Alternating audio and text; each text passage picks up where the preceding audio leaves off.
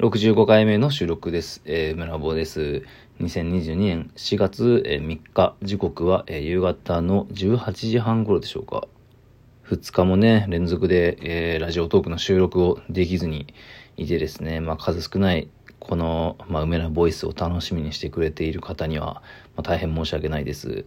まあ、しかしね、収録のためにこう、まあ、展示や搬入でこう、忙しい時間の合間ってさらにそして、えーまあ回数を重ねていくことはなかなか難しいというのが、まあ、今回のことで分かりました。まあ別にそこまでそれを重く捉える必要はないのかなという気持ちもするのですが、まあしかし自分で決めてね、えー収録をこうして、まあ、連続でやってる以上、その、まあどちらを優先すべきかみたいなところは、まあ結構真剣にね、考えちゃったりもするので、まあしかしやはり制作や展示を優先せざるを得ないのかなという気も、まあ、するとね、えー思い、うん、なんか考えました。はい。まあその無理のない範囲内でね、えできれば続けていこうと思う次第です。で、まあ今日は、まあ無事その筑波美術館での展示も、まあ始まり、えまあその、まあ自分が予定していた作品の展示がちゃんと完成したということですね。はい。まあちょっとね、あの、雨足というか気温が冷たくなってきて、桜がこう咲き始め、そして満開になって、まあその雨によって散っていくというか、あの、移動して天井見に外に行くには少し肌寒い感じではありますが、まあそんな中、えー4月10日まで、その筑波アートサイクルという、まあその芸術祭みたいなもんですかね、その中の、まあ、センターエリアと山エリアというのがあるんですが、そのセンターエリアの中の筑波美術館というところで、えー作品を展示させてもらっています。山エリアというのは、まあ、筑波駅とかからバスとかで30分ぐらい行く、まあ、ちょっとだけ離れたところにあるのですが、センターエリア、その筑波美術館というのは、筑波駅から、まあ、歩いて本当に数分とかなので、で、まあ、その近くの公園にはね、桜が咲いていたりして、なかなか良い雰囲気だったりするので、まあ、その花見がてらというか、観光もしつつ、えー展示を見に行くぐらいの感じで、えー来てもらえたら幸いです。まあ、特に筑波付近に住んでいる方なんかは非常にアクセスがしやすいと思うので、まあ、ぜひぜひ気軽に見に来てくれたら嬉しいですね。まあ、その雨の話をしましたが、まあ、今日は、え時間が夕方で、かつ雨も降っているということで、その雨の音や、まあ、その雨の中、外で走っている車の音ですね、その車が水しぶきを上げている音とか、電車が走っている音とか、えーまあ、その BGM として入っている可能性がま高いのですが、まあ、それはちょっとね、あの、ご容赦いただけたらと思います。逆に言うと、普段は深夜の4時とかね、そんぐらいに収録していることが、ま、非常に多いので、その時間は電車も車もほとんど走っていないんですよね。で、ラジオトークの機能で一旦収録ストップして、そのワンタップでね、ストップして、まあ、またワンタップで再開できるという機能が結構あの気軽にできるように、えーまあ、機能としてデザインされているので、車がこうガーッと来た時にちょっと止めて、で、その車が去った時にまた再開するという録音をね、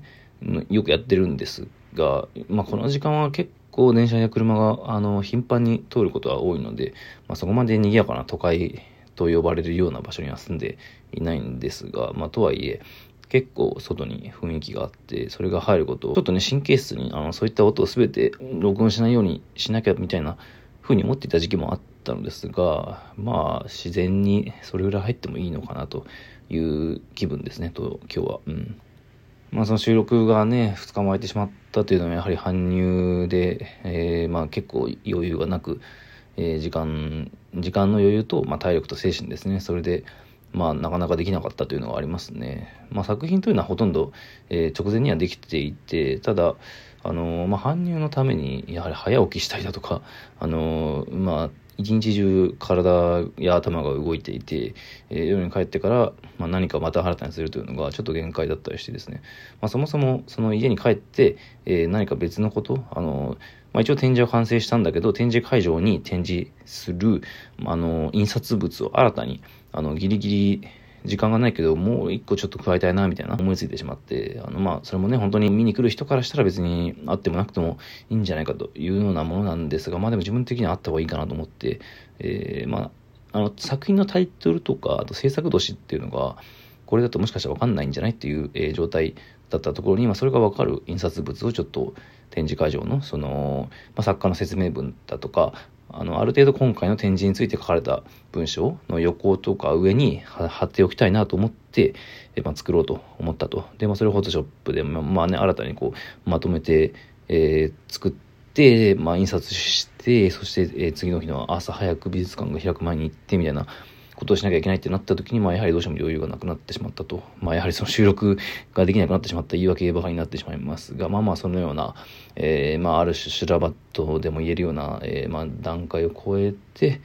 まあ、4月2日から、まあ、無事ね、まあ、昨日ですね、昨日から展示が始まっていると。で、まあその搬入とかね、その展示とか搬入の話ですかね、今日は。で、その展示とか搬入の準備をするのは、えー、まあやはり日常、非日常で言ったら非日常なので、まあとにかく疲れると。で、まあ余裕がなくて大変なんだと。収録もできないと。まあそんな大変なのか、辛いのかっていうように聞こえるかもしれないのですが、まあどちらかというと、あの、やりがいみたいなところ、つまり作品を作る、まあ楽しさ、喜びみたいな、なんかそういうふうに言うと非常非常に軽く聞こえるかもしれませんが、まあ、それがあるというのも事実で、まあ、まあ、むしろそれそのためにやってるみたいなところがあるんですよね。で、まあ、展示を作るえー、作品をこうね壁にかけるとか設計図を作ってここの壁の、えー、この端から、えー、10ミリ開けて、え、いろんな作品がここにかかるんだと。でその下にこれがそしてこのドローイングがここにっていうこと。ちまちまちまちま、PSD、えー、フォトショップでフォトショップデータの中でやっていくわけですよ。でそれを詰めて詰めてで実際の空間でそれを目の当たりにして、まあ、いろんな準備を終えてこう梱包された作品のようが届き手伝ってもらってくれてる人と一緒にこう少しずつこう空間をこう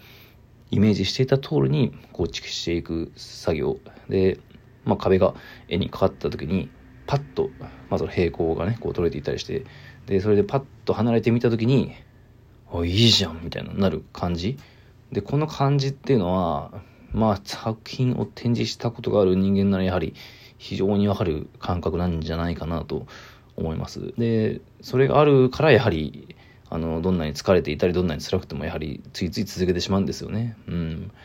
で、まあ、やはりそれが、あの、非常にこう、充実した感じで、まあ、味わえたので、まあ、それは非常に良かったなという感じですね。で、まあ、やはり、グループ展とはいえ、まあ、自分の作る空間がある程度の、まあ、広さがある場所だったので、まあ、その疲れや大変さと、えー、まあその充実感空間をこう詰めて作りきる、まあ、楽しさといいますか、まあ、それは一枚の、えー、作品の中で絵を、まあ、作品を画像を完成させる気持ちよさみたいなところと、まあ、非常に似ていてですね、二次元的な、えー、充実感と三次元的な充実感というのは、まあ、いろいろこう違いと共通点はあるのですが、たとととはいえ、僕の場合は、フォトショップのその、まあ、二次元的な画面の中で、三次元的なその実空間のイメージを想定しながら作っているので、リンクしてるわけですよね、その作業感が。で、まあ、フォトショップの場合はね、あの、CTRZ とかで一段階戻ったりとか、そういう修正の作業、作業がいくらでもできるし、まあ、何日間も、まあ、その数ヶ月ぐらい考えに考えて、あの、できるわけですよ。その画面に挑む際にたくさん時間をかけることができるわけですね。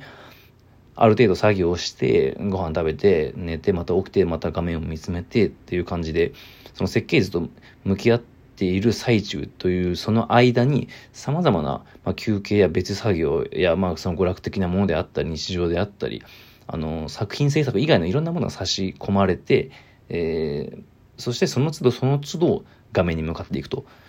しかし搬入の実際のまあ、実稼働の日というのは1日しかないわけですよね。まあ、今回は搬入の時間が1日しかなかったわけですが、なので、あやはりその分のプレッシャーっていうのが大きくて、その1日だけでちゃんとし、あの、完成させなければいけないと、空間を。で、まあ、最近はね、京都製菓の、えー、方で、あの、非常に当たり前に使われている搬入の器具などの発見により、あの、搬入のスピードやこう効率が非常に上がったみたいなところもあるんですけど、まあ、とはいえやはり不安なところがあって、まあ、その不安さに対して、まあ、ちゃんとした準備を進めつつ、その、フォトショップ上で、まあ、架空の、えー、3D ではない 2D の平面でシミュレーションしたのをこう積み重ね積み重ね、その、まあ、複数の時間の数ヶ月の積み重ねを、まあ、ちゃんとその1日で実行できる、